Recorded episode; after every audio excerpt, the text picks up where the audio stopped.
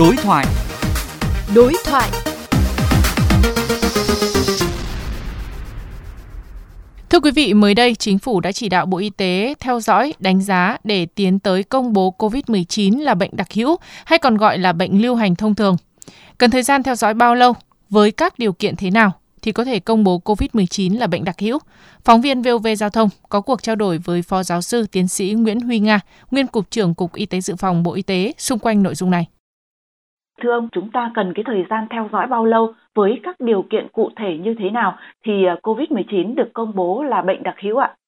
Về chuyên môn thì chúng tôi không gọi là bệnh đặc hữu, chúng tôi gọi đấy là một cái bệnh lưu hành, tức là từ trạng thái đại dịch chuyển sang trạng thái bệnh lưu hành.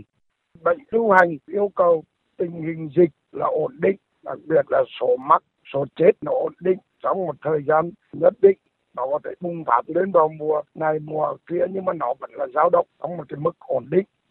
Thứ hai là tỷ lệ người dân mà có miễn dịch nó đạt ở mức cao do tiêm chủng hoặc do họ đã nhiễm bệnh.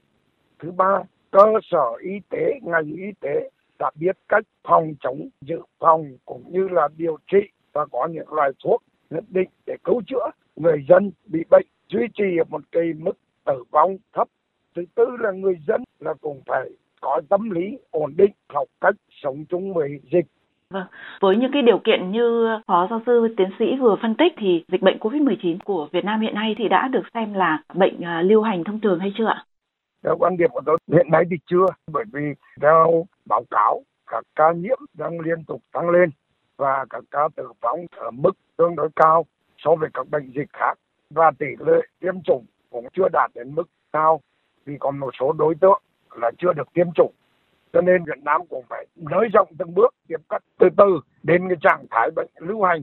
Chẳng hạn như chúng ta đã thực hiện không hạn chế đi lại, không thực hiện những cái việc giãn cách, nhưng mà để trong trạng thái hoàn toàn bệnh lưu hành phải chờ một thời điểm nữa. Xin cảm ơn ông.